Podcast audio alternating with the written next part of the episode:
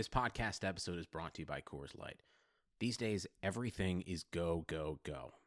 It's nonstop hustle all the time. Work, friends, family expect you to be on 24/7. Well, sometimes you just need to reach for a Coors Light because it's made to chill. Coors Light is cold lagered, cold filtered, and cold packaged. It's as crisp and refreshing as the Colorado Rockies. It is literally made to chill. Coors Light is the one I choose when I need to unwind. So when you want to hit reset, reach for the beer that's made to chill. Get Coors Light in the new look delivered straight to your door with Drizzly or Instacart. Celebrate responsibly. Coors Brewing Company, Golden, Colorado. Baker Mayfield, undraftable, off my board. The Cleveland Browns select Baker Mayfield.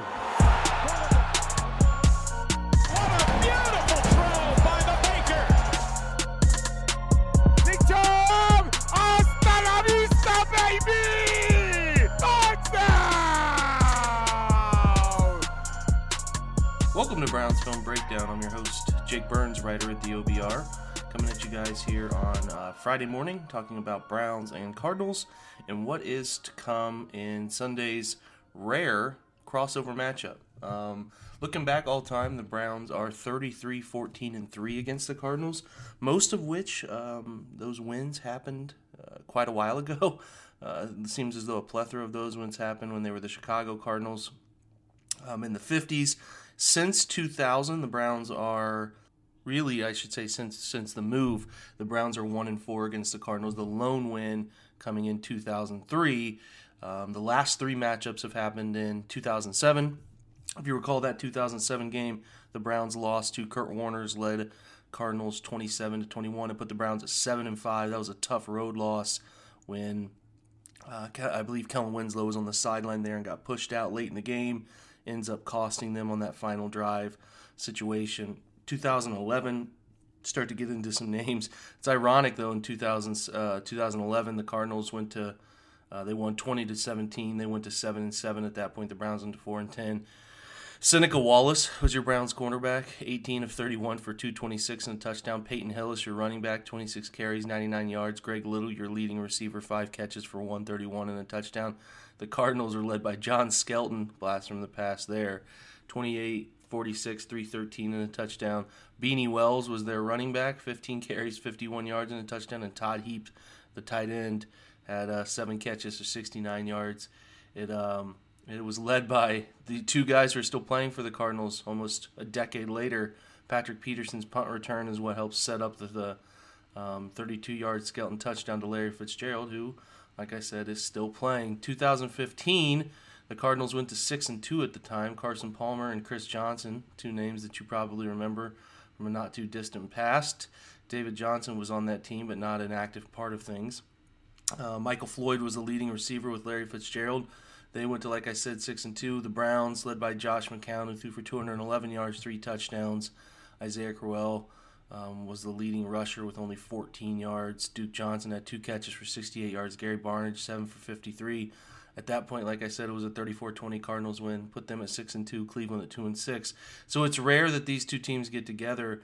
But when they do, it seems like there's some things that connect them, and I think that will continue to be the story heading into Sunday. That there's a lot of things that connect these two franchises. But let's get to where the Cardinals are. They're 3-9-1, not where they wanted to be. I think there have been some positives for this franchise at this point, especially with Cliff Kingsbury and where they're at. I think defensively they've been very disappointing.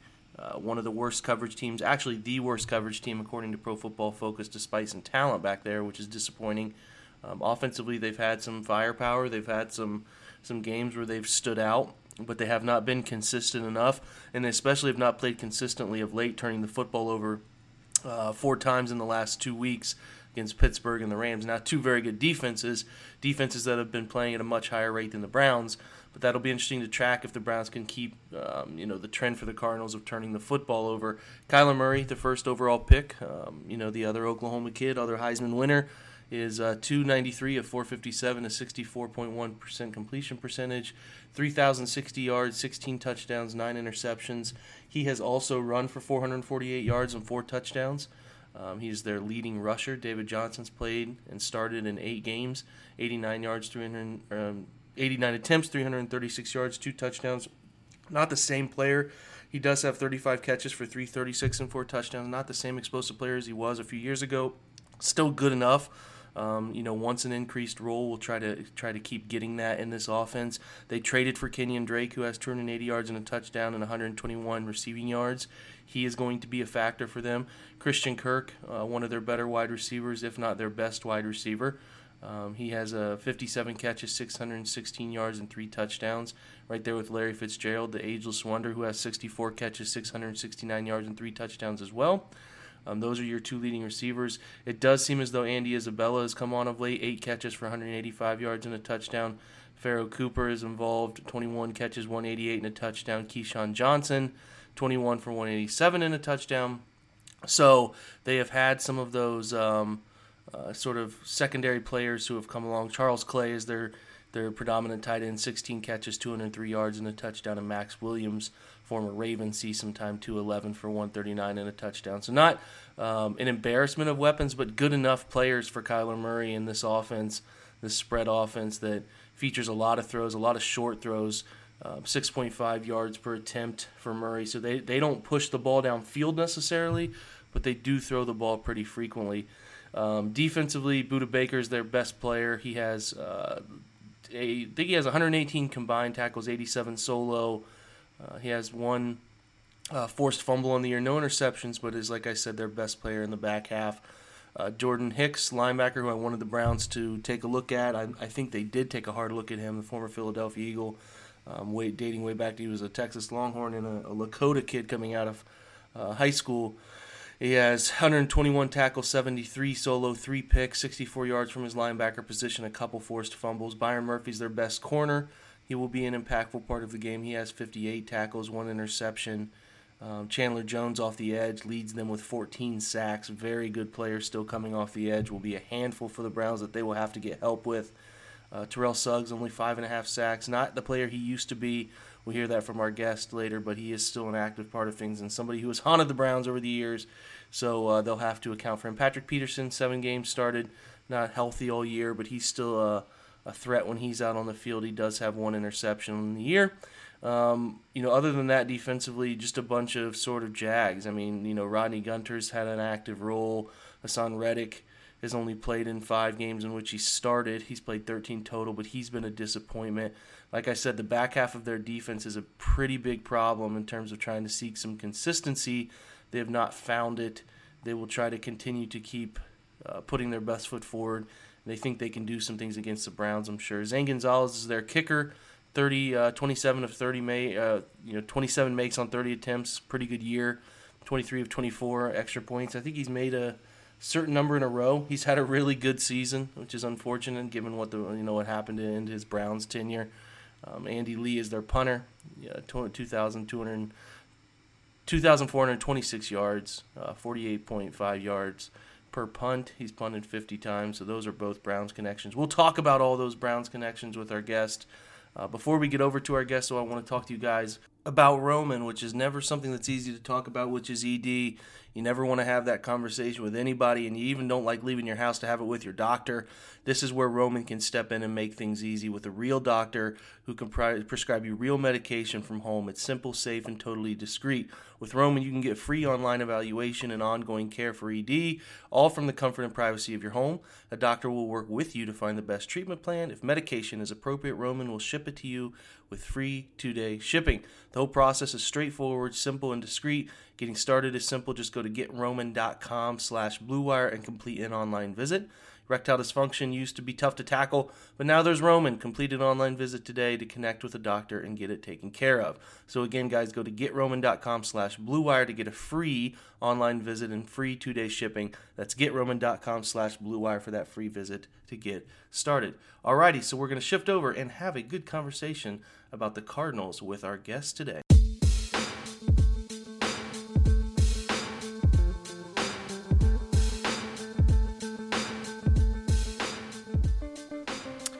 Okay, Cardinals week, not usually somebody I am trying to find for information. The Browns and Cardinals don't get together all too often, and That's okay, though. I think it's a fun matchup. I think this one has a real chance to be a shootout, and I wanted to get some good Cardinals info, so I've come across somebody on Twitter who I think does a great job kind of researching as far as I can.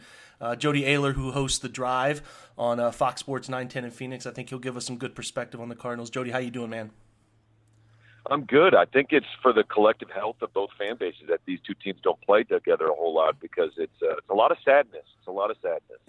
It is a lot of sadness. You're right. And really for Ohio folks, the most we talk about Phoenix is when Ohio State comes out to the Fiesta Bowl. Right. So it's a familiar at least setting. But yeah, the last time I think I really remember the Browns being out in Phoenix for some sort of meaningful football, 2007 they played out there, and I think Browns fans will recall that when Kellen Winslow got pushed out of bounds. But I think they had just changed the rule, or the rule was in place for that final drive, and he got pushed out when he was in the air, and there's a lot of controversy there. The Browns missed out on the playoffs by one game, and that game, unfortunately, was one of the ones that hurt them. But not much history. I think it'll be really cool to sort of tie this all together. The Browns are obviously connected through Baker and Cliff and Kyler, and I think that's a really unique dynamic, especially for sort of storylines and making it a really interesting offensive football game, because all three of those guys are heavily influenced on both of their team's offense, obviously.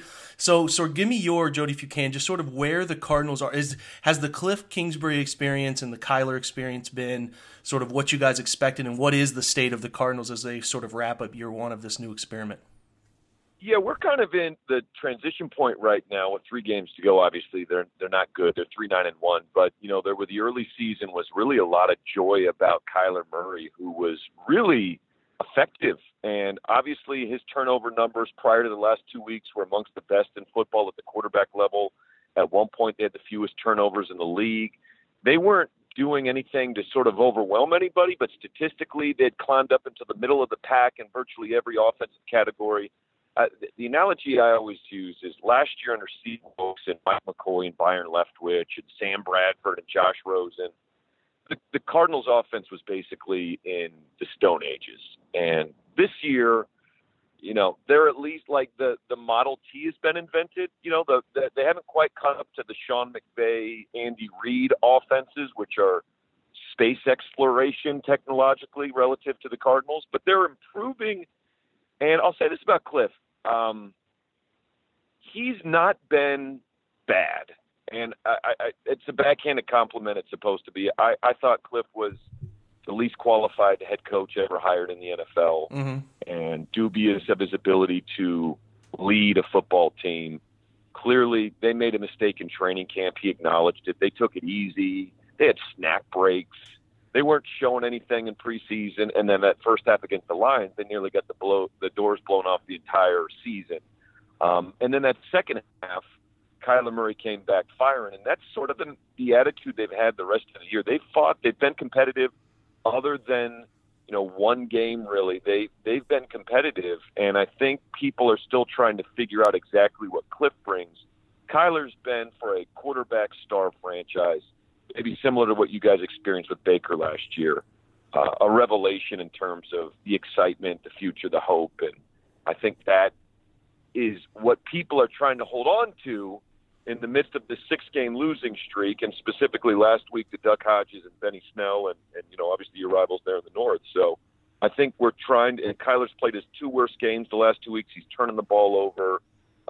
He's Pro Football Focus had a stat. He's taken 21 sacks that they credit to the quarterback, which is the most in football in the last 14 years. So I'm curious to see if the regression continues. He's got no signature victory. The Browns would qualify as that for Kyler Murray. So I'm curious if he comes out and finishes strong at home. They got 1 home win before they finish on the road against the Seahawks and the Rams. So this is kind of the realistically the last hurrah for this team before they're likely to by 2 NFC West foes. Yeah, I think it's particularly interesting. You mentioned that sort of Kyler working himself into sacks, and with the Browns defensively, they're obviously lacking Myles Garrett, who's an all-world defensive end talent, and then they're missing Olivier Vernon, who's had a really nice season opposite of Myles. So they're very beat up on the edges up front. They don't get upfield very fast. They don't rush upfield and sort of turn a quarterback inside. I'll be fascinated to see how Kyler does in the pocket and if he feels the need to sort of unsettlingly run in lanes, because the Browns actually do with this group, at least they did with Russell Wilson, some of those guys who can move move a little bit, they do a pretty good job of sort of sitting in rush lane. So if Kyler can sort of be patient and trust what's going on in front of him and settle his feet in the pocket, which I think I've said about Baker Mayfield about 75 times this season, if he can be patient, I think he'll have a lot of opportunities to make plays downfield. So let's talk about two things offensively I want your opinion on. How has the offensive line done collectively, sort of? I'm sure there's been a ton of moving parts, and they've moved some people around maybe. I can't be, to be fair, I haven't followed the Cardinals very closely, just sort of in an arm's length. Sure. But how are they doing up front protection-wise with who they have? I know there's some names there that have been staples for a while. But then, two, when he's able to get the ball out, I know Kyler leads them in rushing, and David Johnson's a unique talent, obviously, but it's sort of been an up-and-down year for him. When the Browns look defensively, who do they have to really stop from a weapon standpoint to have an effective game defensively? So I'll start with the offensive line. There's two answers to that question. One is relative to the offensive line performance of the Cardinals last year, which was historically bad, and relative to that, Cardinals offensive line has been passable. In the context of a actual NFL offensive line that would have some standards and expectations beyond just not being historically bad, they've been below average. They haven't been awful, but they haven't been above average either. DJ Humphries is a walking penalty. He's a left tackle that's a free agent at the end of the year. One of Steve Keim's many, quasi-failures in the first round as his 10 years general manager. Right tackle's been a revolving door for the fourth straight year. They're back to Jordan Mills, who they picked up off waivers from the Bills at the beginning of the year. He got injured. Justin Murray started for a while. I won't bore you with the details of really the personnel necessarily. It's just it's a vulnerable. It's interesting when you talk about the edges for the Browns. That's really where they're most vulnerable. Justin Pughes on the injury report, the back injury, he's fought off and on all year. He'd be a relatively big loss for them. He's not a great interior presence for them, but along with A.Q. Shipley and J.R. Sweezy, they've had some continuity on the inside. They're vulnerable on the outside. Kyler Murray gets in trouble most when he feels pressure from the outside, and he's got this bad habit of basically pirouetting, like spinning and trying to just duck out of pressure. He's used to out-athleting everybody on the football field from day one, and he is acknowledged finally that he can't out-athlete NFL defenders the way he did in the Big 12, and it's taken him a long time to figure that out. He struggled with that in Week 1. He struggled with that in Week 14, and I just think for him, one of the biggest mental adjustments, because I call him an athlete's athlete. He is a quick-twitch athlete that stands out on a field full of world-class athletes. Like, other world-class athletes stop and admire his skill set, and so he's used to being able to kind of do whatever he wants. He can't do that, and not to mention we've seen the last few weeks, like, his size has not been an issue. The line of scrimmage, batted passes have not been an issue. His ability to make reads has not been an issue. His height, generally speaking, has not been a limitation. But when defenders get their paws on him, he gets tossed around. And we saw that the last 2 weeks. Aaron Donald with the Rams just basically rock bottom, to borrow a professional wrestling phrase. It just kind of one arm. And he's been getting hit a lot more the last few weeks. So I'll be curious to see, based on the Browns, personnel there, if he's got time, he is a devastating downfield thrower. And the next question about weapons, you're going to try to get the ground game going. Kenyon Drake is Cliff Kingsbury's guy. The Cardinals have invested more draft capital in the last 3 years in the running back position than the offensive line, which is astounding. But it's really the guy you've got to watch out for is Christian Kirk. He is Kyler Murray's target. He is a guy that is capable of making big plays. He's not great at getting off the line and beating press coverage. There is no Cardinal wide receiver that can really create separation individually. They scheme guys open, and Cliff has really been at his best. If you're just breaking some Cardinals film down and isolating individual plays, Cliff's doing some really creative, smart plays, but there's not a lot of cohesiveness to this offense, not only because of his inexperience as a play caller, but because personnel-wise, they've got nobody individually that can beat you other than Kyler Murray. And so if you're talking about who is going to beat this Browns defense offensively, it's Kyler Murray. It's really it. And he's not running the ball a lot, but he's capable of running the ball. They don't throw the ball downfield a lot, but when they do, he has been incredibly accurate. And it's really just a matter of what kind of day he has. We saw last week the Steelers did a really good job of kind of confusing Kyler early on. They disguised a lot of blitzes. They dropped back in coverage. He struggled early in that game, never really got back on track. I'm curious to see if other teams sort of adopt that kind of confusion at the line of scrimmage. But personnel-wise, David Johnson breaking fantasy players' hearts. He had 5 touches for 51 yards and a touchdown last week, but I don't know how big of a role he's going to play. Freddie Kitchens, obviously familiar with him, coached David Johnson at running backs in 2017, although he was injured that year. Obviously familiar with some of the other personnel based on his decade in Phoenix, but it's Kyler Murray. You know, if you can force Kyler Murray into some mistakes, your Browns will probably win this game. If Kyler Murray does not turn the ball over, it'll probably be a final possession fourth quarter game, the way most Cardinals games have been this year.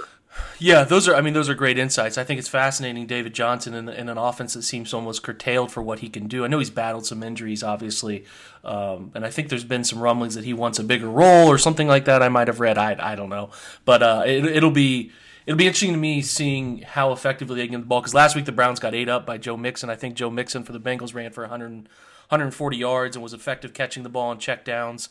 So I think they will probably try to do a little bit of the same with, with David. And then my attention, or what grabs me the most defensively, obviously, the Cardinals have talent up front. They have 2 names that stand out. People in Cleveland are very familiar with Terrell Suggs.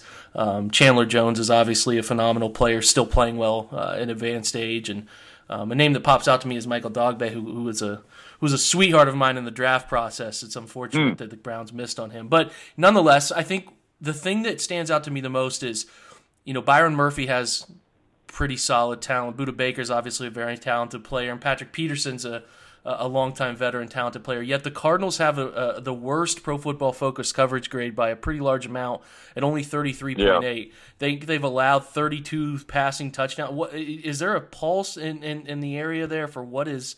what is going on defensively? They only have 32. Sorry, they've had 32 touchdowns thrown against them and only 6 interceptions. So it seems like coverage is a big issue going on week to week out there. Massive issue. Obviously, coverage also can start with pass rush. They got one of the best in football. Chandler Jones leads the league in sacks the last 3 years. He's a one-man pass rush. Terrell Suggs has been atrocious this year. His career is pretty much over. He's a legend. He's a hometown product, but he is barely been able to stay on the field. When they've used him situationally, he's peaked in week 2, and is not, he's got a back injury and dealing with, I think, the flu bug. I'm not sure if he's going to play this week. They got Chandler Jones and that's it. Dogbe's an interesting long-term talent. Rodney Gunter went on IR, so maybe a little bit more for him, but they're really bad up front. Jordan Hicks has been a playmaker for them, an inside linebacker, but their other inside linebacker spot has been awful. Joe Walker and Dennis Gardeck are their other linebackers since first-round pick. Haason Reddick has now moved back to outside linebacker. Joe Walker and Dennis Gardeck sound like your dad's friends from high school, not starting inside linebackers for an NFL team. So they're struggling in coverage. Pretty well-publicized, massive Achilles heel. It's not even Achilles heel for the Cardinals. Like, it's an Achilles torso. Is covering tight ends. They have given up by far the most yardage to opposing tight ends in the league. It doesn't matter if it's a big name. TJ Hawkinson went off. Tyler Higbee got going. Before he got injured, Will Dissly. Last week, Vance McDonald got concussed. I half expected a concussed Vance McDonald to put up 200 yards on the on the Cardinals, but he was in the medical tent, and apparently they didn't have another tight end who was alive. But you can murder this Cardinals defense at the tight end position. And the secondary after that, you mentioned Byron Murphy. He's got talent. He's given up 7 touchdowns this season. He's not been good as of late. Patrick Peterson served a 6-game PED suspension, 4 for the PED test, 2 for trying to mask it. He came back, and he's been terrible. And he's a captain, and he wants a big contract extension.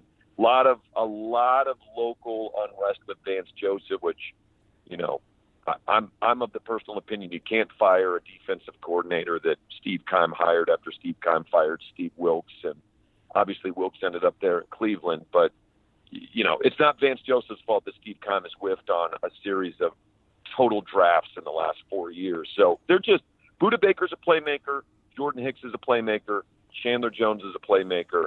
Everything else is completely and totally vulnerable. And Duck Hodges was 16 for 19 and could pretty much do whatever he wanted at any point in that game. And, you know, Baker Mayfield could probably throw with his left hand in this game and put up decent numbers. They're that bad in the secondary. Well, it's going to be fascinating because Duck Hodges did the same thing to Cleveland the week before. So we're facing it's a matchup of the teams that Duck Hodges is making his name against the last 2 weeks. So, you know, the Browns are struggling a bit offensively. They did not throw well against Pittsburgh, who obviously has a really good defense. But they didn't play well, and they didn't throw it well, and they didn't throw it efficiently against Cincinnati, who does not have a good defense, especially a coverage team. They're pretty anemic too. So I don't know. I don't know where this is going to go. It's fascinating, you know, when you look at all of these Cleveland and Arizona connections. Obviously, Steve Wilks is going to be hungry to go back and get a win after his just 1 year in Arizona. Baker, Kyler, you know, Cliff, all of those guys are connected. Even when you look at the special teams of Andy Lee and Zane Gonzalez, both of which have been Cleveland guys. At some point in their career, and Zane especially, it's really cool to see him succeed because it was tough to separate from him. And even Andy Isabella, who's just seen an increased role as a Mayfield, Ohio kid, who's a Cleveland suburb. So there's a lot of really weird connections that are drawing these two teams together. It'll be fascinating. Both offenses really need to get in a rhythm, so I wouldn't mind seeing a high-scoring game. I think it'd be very entertaining. I'm pumped. The fan base should be pumped. This should be a fun game. Hopefully it's a good game because I think that at the end of the day, I'm sick of seeing really poor play. I would prefer to see a really fun and entertaining offensive output from both sides. So anyway, Jody, thanks, man. Great insight. I really appreciate it. And hopefully, like I said, you know, you'll be out there live and watching. It's a good game in person. I appreciate you joining us again. My pleasure. And if the stadium's anything like it was last week with Steelers fans, it's not going to feel like an away game for the Browns. It'll be interesting. I have a friend who's out there who said he's already seen a ton of Browns fans. So I just remember watching last week thinking, man, I feel bad for the Cardinals that there's so many. And obviously Cleveland fans are known to travel better than almost anyone else in the league other than maybe Dallas. And Pittsburgh's probably on the same plane. So it should be a 50-50 crowd again. So yeah, look, we're pumped. Cleveland's pumped. I think it's good to get out there, get away. They need to get away from home because they've had enough struggle and strife, and hopefully it's a good game for the Cardinals, too, and everybody stays healthy and all the above. Thanks again to Jody for joining us. He did a great job, great insights on where the Cardinals are. If you have any other questions, we'll have a preview up on the OBR that'll deal with a little bit of the scheme that goes along with what the Cardinals are trying to do, a little bit deeper X and O dive. Check that out. Thanks for joining us. Thanks for subscribing like you do on Browns Film Breakdown. We're up to like 140 comments. A ton of ratings and reviews have been left. We're still a 5-star, which is amazing to me that you guys want to hear me ramble on. I appreciate that. I appreciate all of you. Again, thanks to Jody for joining us. We will be back Sunday. We'll probably record a late podcast for a Monday morning drive-in as we always do. And until that point, guys, go Browns. Sugar Ray Leonard, Roberto Duran, Marvelous Marvin Hagler, and Thomas Hearns. Legends, whose four-way rivalry defined one of the greatest eras in boxing history. Relive their decade of dominance in the new Showtime sports documentary, The Kings, a 4-part series premiering Sunday, June 6th, only on Showtime. It's happening daily. We're being conned by the institutions we used to trust. The mainstream media is distracting us with meaningless headlines instead of focusing on the harsh realities facing American families. Time is short before something big happens, and that's why so many folks are preparing. They're becoming self-reliant by investing in emergency food storage from My Patriot Supply. Go to MyPatriotSupply.com and secure 4-week emergency food kits for each member of your family. Each kit contains tasty breakfasts, lunches, and dinners, averaging over 2,000 calories per day. Save $50 on each 4-week food kit you purchase. Plus, get free shipping on Ready Hour 4-week emergency food kits. You're not ready if it's not Ready Hour foods. At My Patriot Supply, you can also get solar power generators, water filtration units, heirloom seeds, and survival gear. Order by 3 p.m., and your unmarked boxes ship the same day. Shop MyPatriotSupply.com today. MyPatriotSupply.com.